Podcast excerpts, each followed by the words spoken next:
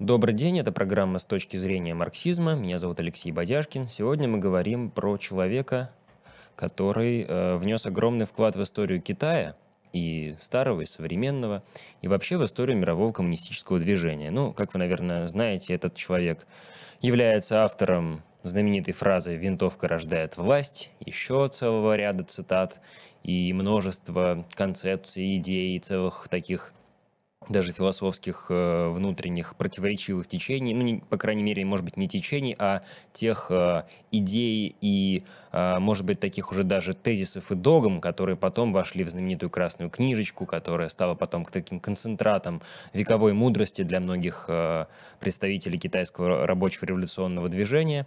И все это было очень длительно, очень противоречиво.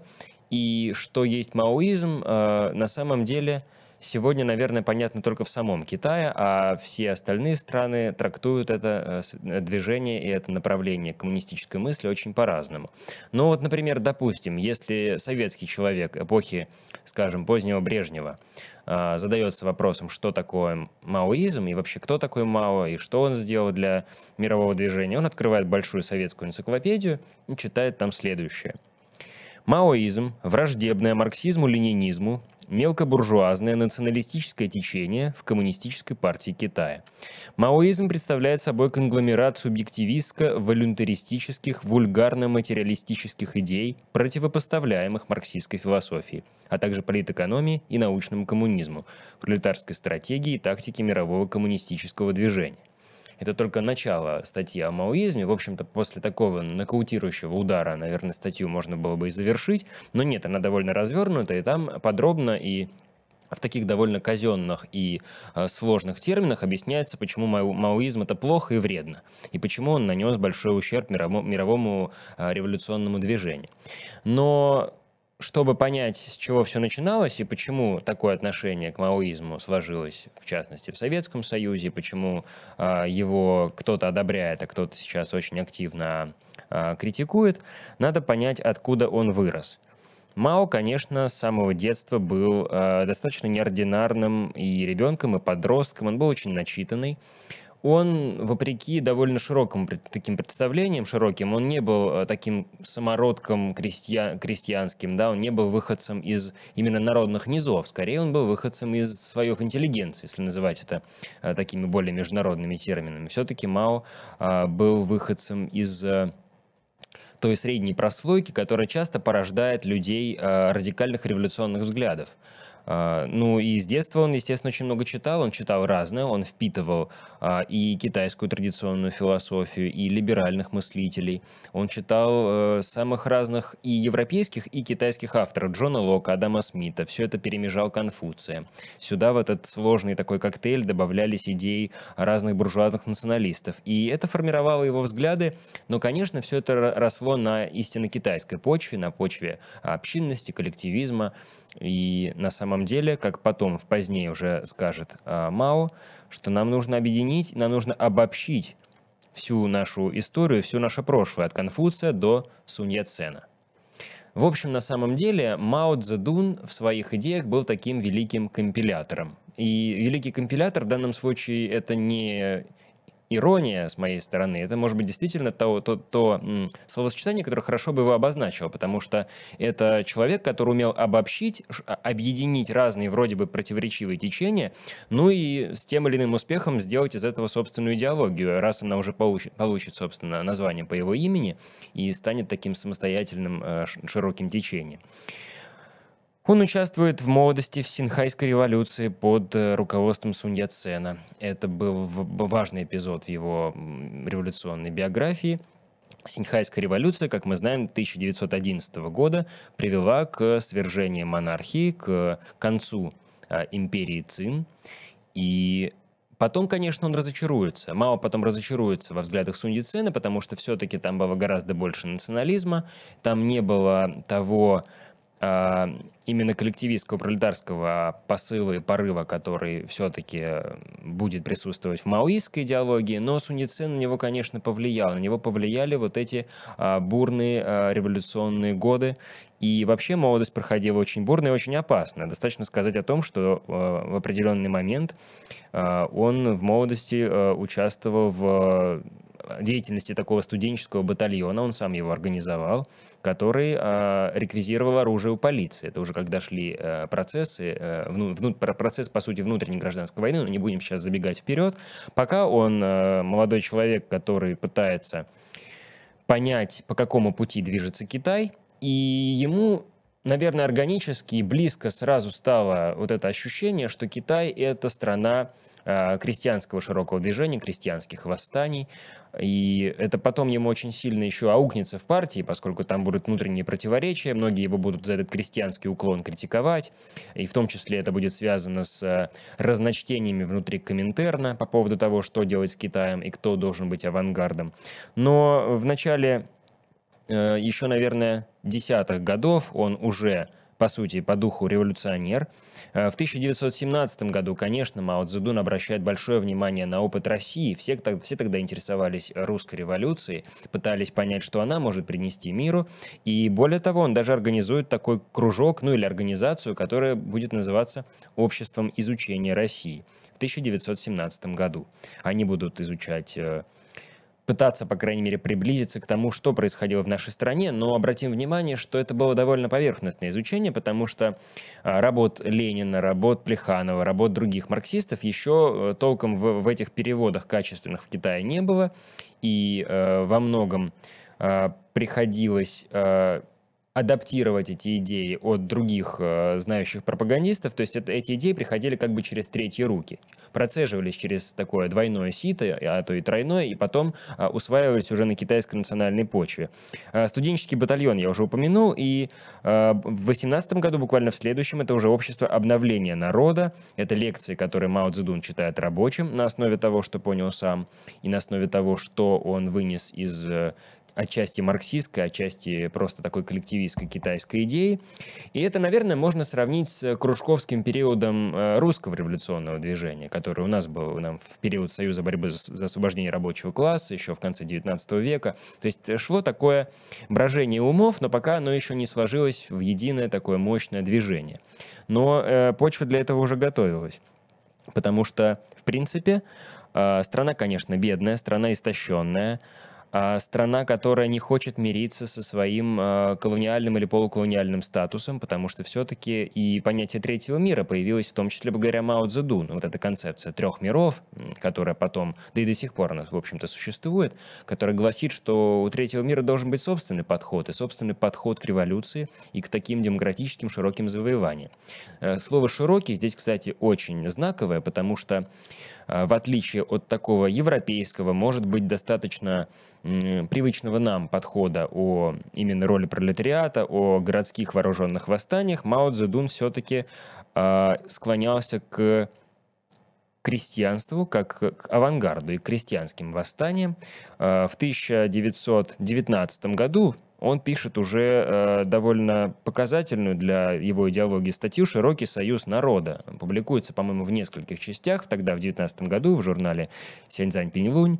И концепция широкого народа очень важная, потому что что такое широкий народ? Это значит и крестьянство, это и э, национально позитивно настроенная буржуазия, кстати, это и другие, может быть, какие-то промежуточные классы и промежуточные, примыкающие к крестьянству, угнетенные представители общества, которые как бы вливаются в такой единый конгломерат. Они становятся а, сторонниками одного общего дела – и это уже, наверное, в чем-то отдает народничеством, в чем-то анархизмом. А, это, наверное, не похоже на а, рабочее движение, на, на пролетарскую революцию, как ее, допустим, видел тот же Ленин. Но это был а, свой подход. Это уже были ростки того самого, что потом назовут социализмом с китайской спецификой. До сих пор, кстати, ходовое такое клише в китайской компартии. И то, что будет обосновывать именно особый путь. Путь, который предлагает Китай. Широкий союз народа в дальнейшем, конечно, уже становится ясно, что Мао достаточно амбициозен, потому что когда появляется э, коммунистическая партия в 21 году, очень еще малочисленная, не совсем понимающая, что ей делать, но Мао уже стоит, стоит у ее истоков. Э, и вот это то, то, о чем он говорил еще до этого, то, о чем он уже писал, о крестьянских восстаниях, начинает проводиться э, на практике. То есть Мао Цзэдун организует партизанские отряды, он в 20-е годы и, в общем-то, не только своими работами, но и практической деятельностью пытается доказать и партии китайскому обществу себе, что это работает, что крестьяне должны а, сопротивляться реакции, и они должны быть движущей силой, силой революции. И, конечно, были конфликты, были противоречия, потому что и в Коминтерне далеко не все с этим соглашались, а там были разные группы, а, разные группы даже в верхушке Коминтерна, у которых были свои представление о том, э, что должен делать Китай в этой ситуации, потому что есть, э, была, ну, был, по крайней мере, такой взгляд еще году в 26-27, скажем, что это должны быть все-таки городские восстания в крупных городах, а не какой-то такой сомнительный крестьянский уклон. Кто-то считал, что все должно быть совершенно наоборот. Но, в общем-то, получается, что это движение действительно набирало обороты, оно развивалось. А, по сути, еще в 27 году, когда появляется китайская Красная Армия, точнее, вернее, появляется отряд Красной Армии уже регулярный, а на самом деле еще, может быть, незадолго до того, оформляется, в общем-то, э, концепция затяжной народной войны.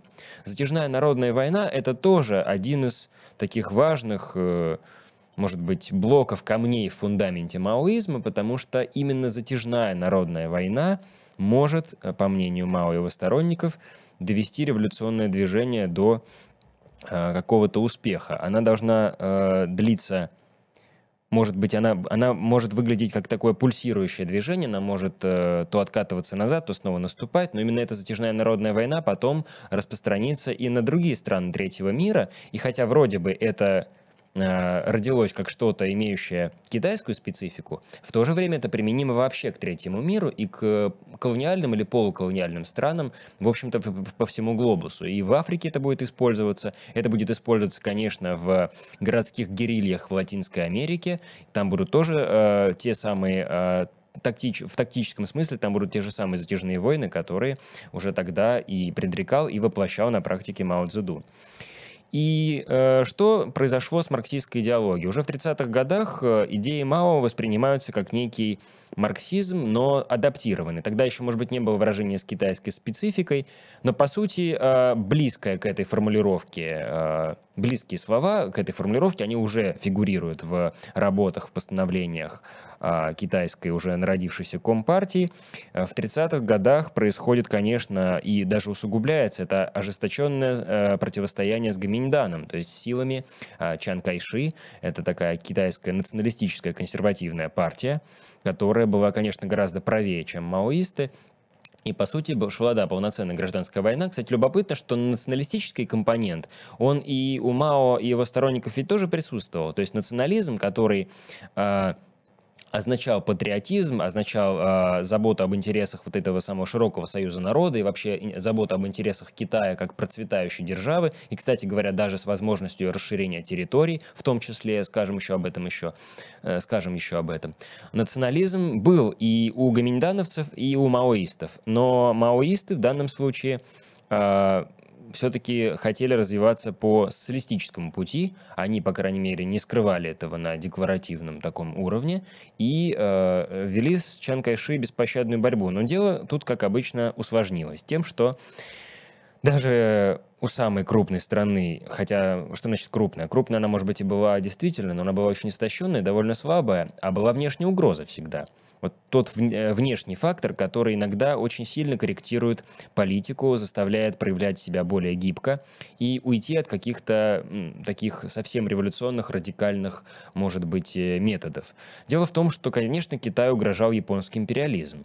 И во второй половине 30-х годов эта угроза стала уже очень явной.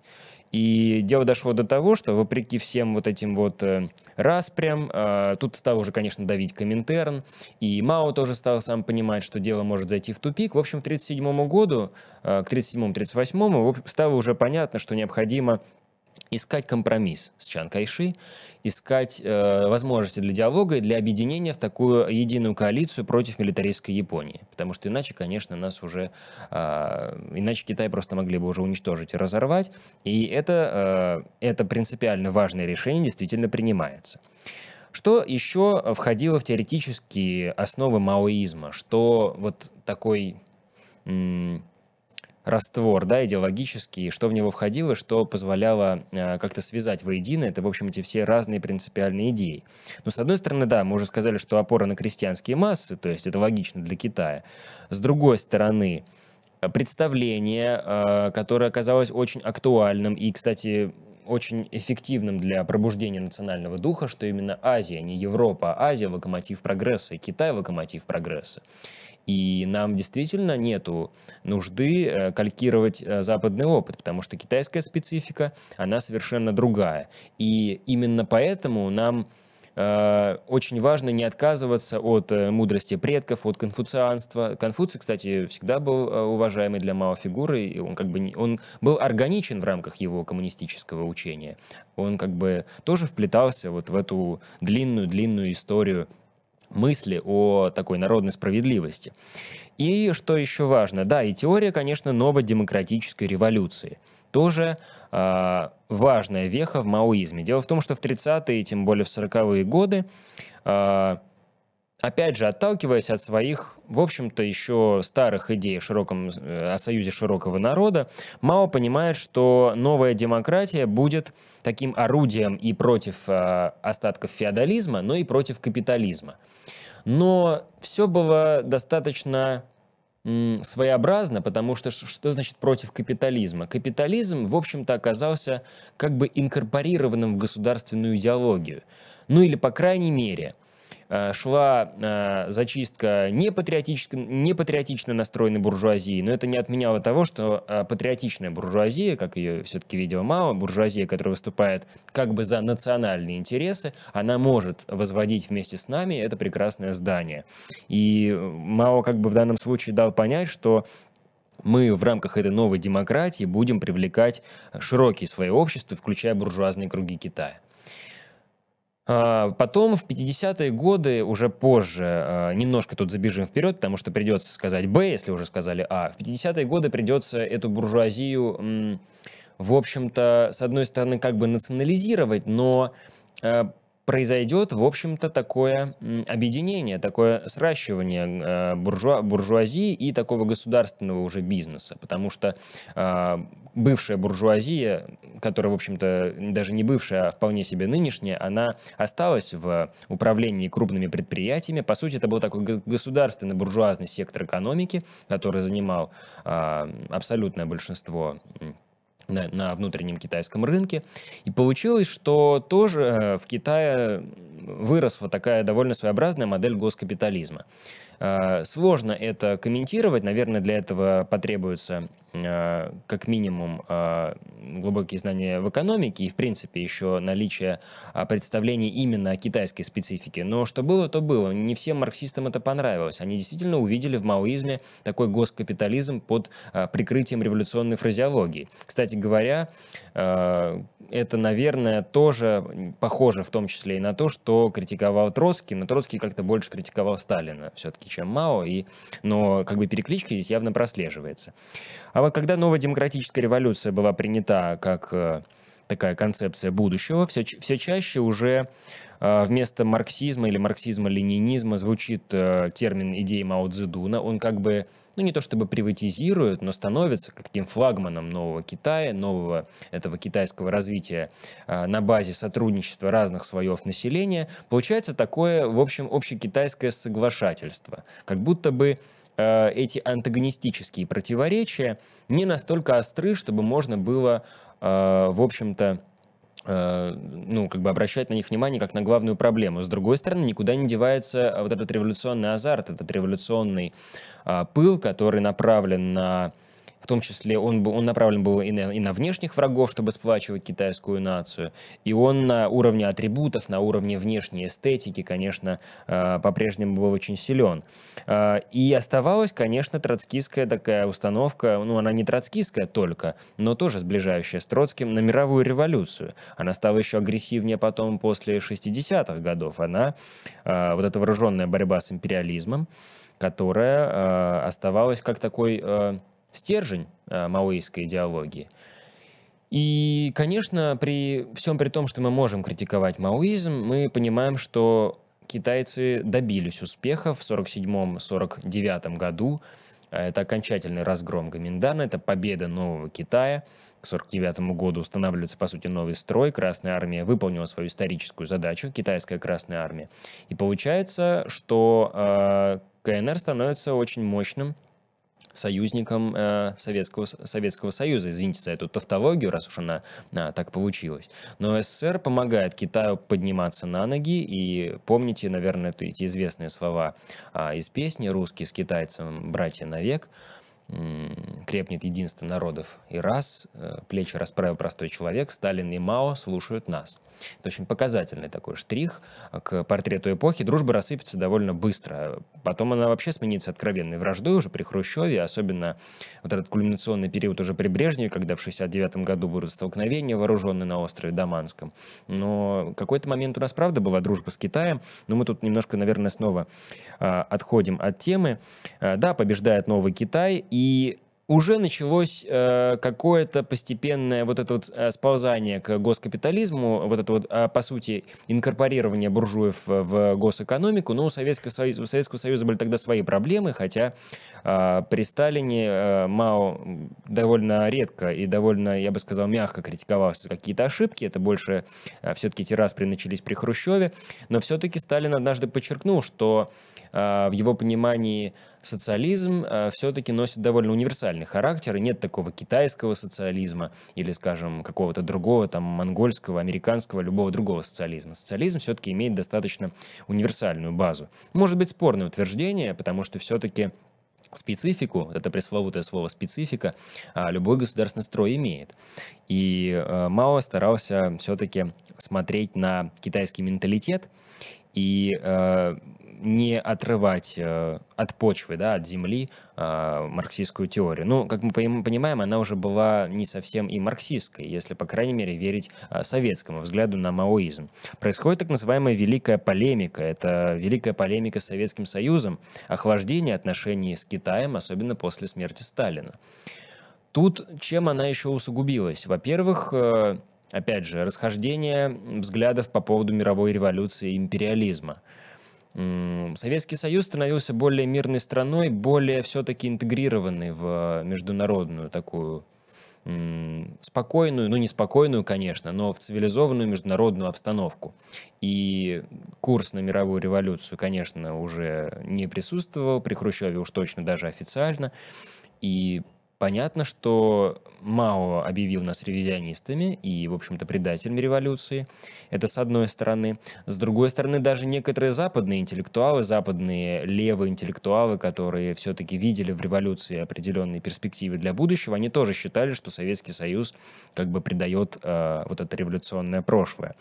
И очень показателен был фильм, э, снятый в 1976 году.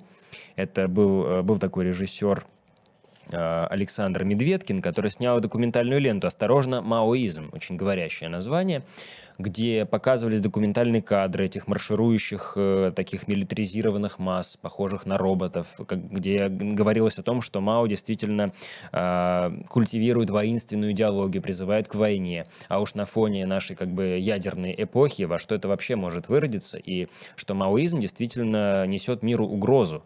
И это, в общем-то, а, в 1976 году а, в Советском Союзе такое говорят о стране, которую мы раньше, наоборот, всячески поддерживали. Ну, быстро меняются обстоятельства, тем более, а, в общем-то, прошло довольно уже много времени по меркам истории, ну, по, вернее, по меркам века, там сколько получается, 20 лет с 56 -го года, и вот уже мы имеем такое обострение отношений. Это уже после Даманского, после э, вот этих возможных э, претензий чисто территориальных, потому что, опять-таки, есть важная деталь. Э, в китайских школах а, опять же, согласно тому же документальному советскому фильму, а, карта Китая рисовалась с учетом территориальных претензий. То есть там и Монголия, там и часть э, того, что мы сегодня называем Индокитаем, часть других а, прилегающих территорий держав. И получается, что вот эти вот чисто, я бы сказал, имперские амбиции, несмотря на как бы вроде бы такую марксистскую обертку, но в общем есть желание именно покорять территории, завоевывать. По крайней мере, так это преподносилось в нашем пропагандистском кино. И это же еще надо учитывать, что в 1975 году, буквально за год до этого фильма, были знаменитые Хельсинские соглашения. Советский Союз их подписал. Это ориентация на мир, на права человека, на цивилизационное развитие. А тут у нас под боком есть вот это вот э, революционное, а при этом в экономике и в госстроительстве довольно контрреволюционное государство, которое нам э, постоянно э, доставляет определенное беспокойство под боком. Оно продолжает как бы будоражить эту обстановку международную, а мы, наоборот, так долго стремились, чтобы наладить коммуникацию, чтобы никого не провоцировать и так далее. Тоже, конечно, не способствовало улучшению всех этих отношений. И маоизм Уж не знаю, выродился он или нет, опять-таки, это нужно разговаривать больше с китайскими специалистами, потому что судить о внутренних процессах в стране могут все-таки, наверное, ее представители в первую очередь. И, конечно, полезно читать китайских историков и политологов а, в переводе, по крайней мере, если есть возможность. Ну, и кто-то, если владеет китайским, то в оригинале. Но эволюция маоизма показала, с одной стороны, вот эту китайскую гибкость, то есть умение сотрудничать, умение кооперироваться с разными слоями населения, ну, а с другой стороны, э, это как посмотреть. То есть гибкость же можно считать оппортунизмом. Точно так же, как можно скупость назвать бережливостью, да, щедрость расточительством. Точно так же мы, например, э, до определенного момента считали, что маоизм это всего лишь э, революционная фразеология, а, как-то разбавленная национализмом и при этом очень как бы тепло относящийся к капитализму.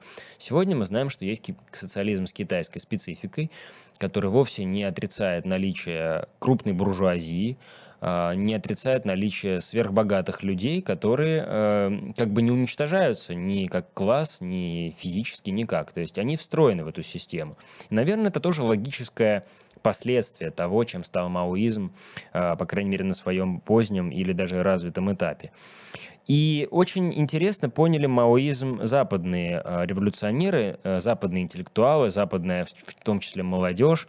Она ведь, как это бывает часто, в этих правда сложных идеях тоже не разобралась и начала увлекаться внешней эстетикой, какими-то символами. Понятно, что Мао там на знаменах, да хоть на футболках, это все очень красиво, все очень значимо, но это скорее использовалось как э, просто выражение некого стихийного протеста, потому что что западные маоисты могли, ну, рядовые западные маоисты, что они могли знать о китай, э, китайском менталитете, о именно, об именно китайском пути? Совершенно ничего, это были совершенно две разные вселенные. Оставался какой-то этот порыв, и маоисты э, того, того пошиба, того разлива э, европейского, они могли размахивать флагами и думать о том, что вот, наверное, в этом а, есть какое-то будущее, что мы пойдем по китайскому сценарию, но у них не было того китайского бэкграунда, не было той истории, не было а, разоренной крестьянской страны, которая уже прошла через революцию. Это все-таки были а, к сожалению, слова и отсутствие какого-то конкретного понимания.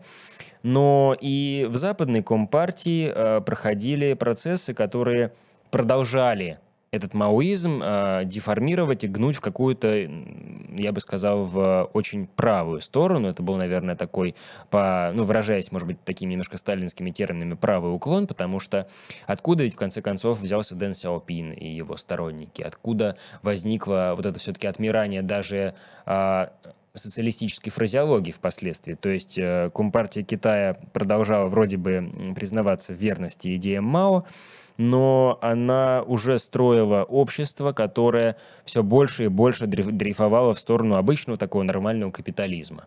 То есть, да, Компартия, может быть, контролирует крупные частные предприятия – но этот контроль, он выглядит скорее как такое сотрудничество, и это не борьба, это опять-таки а, такое довольно странное объединение. Маоистские партии, которые действовали и в Азии очень активно, они стали обращать внимание, как многие левые партии, на вещи вторичные, то есть на экологию, на феминизм, на а, интересы разных угнетенных групп, разных меньшинств. Это тоже размывало маоистскую идентичность.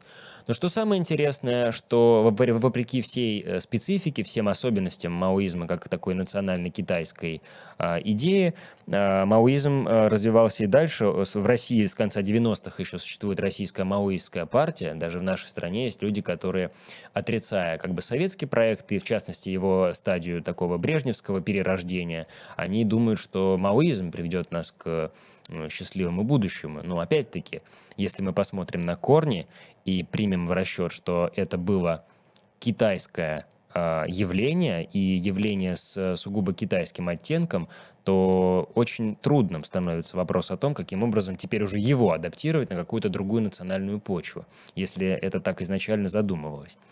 Э, в принципе, э, конечно, если говорить про войну Мао Цзэдуна с э, внутренними врагами и про разные этапы э, борьбы Э, с контрреволюцией, как он ее понимал, здесь нельзя не обойти вниманием э, такие довольно хаотичные, довольно иррациональные и при этом кровавые события. Иногда это делалось все с нажимом, с большим таким надрывом, как, допустим, э, известный, известный период большого скачка, который дошел, там, там же доходило до абсурда, борьба за сталь, когда в каждом конкретном хозяйстве, в каждом дворе э, на тиглях выплавлялась, выплавлялась сталь для того, чтобы нужно было сделать план. А план был было нужно сделать, потому что были э, до этого перегибы в промышленном производстве.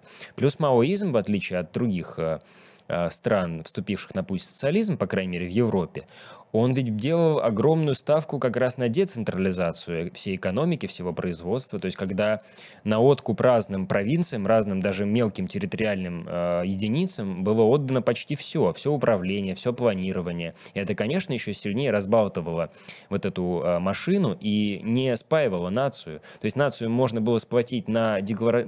таком декларативном идеологическом уровне с помощью парадов, с помощью манифестаций, с помощью как бы революционной риторики. Но как когда э, с этой революционной риторикой не стыкуется уже расшатанная производственная база, на тот момент, по крайней мере, мы, конечно, говорим не про нынешний Китай, а про Китай эдак 50-х, 60-х, то это вступает, опять же, в, против, в противоречие с той же самой марксистской идеологией выглядит очень Странно. Но э, Китай прошел очень трудный путь. Он э, закрепил себя как влиятельная держава. Он, э, наверное, сегодня с большой, с большой натяжкой может быть назван коммунистическим. Но на него интересно смотреть, потому что это все-таки пример, это еще один сценарий.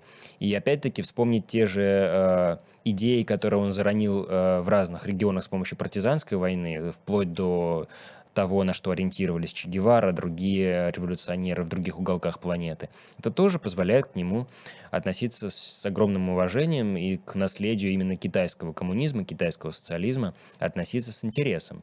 А в следующий раз мы поговорим про культурную революцию в Китае, потому что это отдельная страница истории, и не только дело там в войне с воробьями, но и вообще в том, какие процессы проходили в стране и почему эта культурная революция Мао Цзэдуну понадобилась. И можно ли ее считать успешным, ну, хотя бы частично, хотя бы там на 10 или 20 процентов. В отношении самого Мао китайцы тоже сформулировали э, свою идею очень интересно. Это такая идея, изящная в своей простоте, которая гласит, что Мао на 70% прав, на 30% ошибался.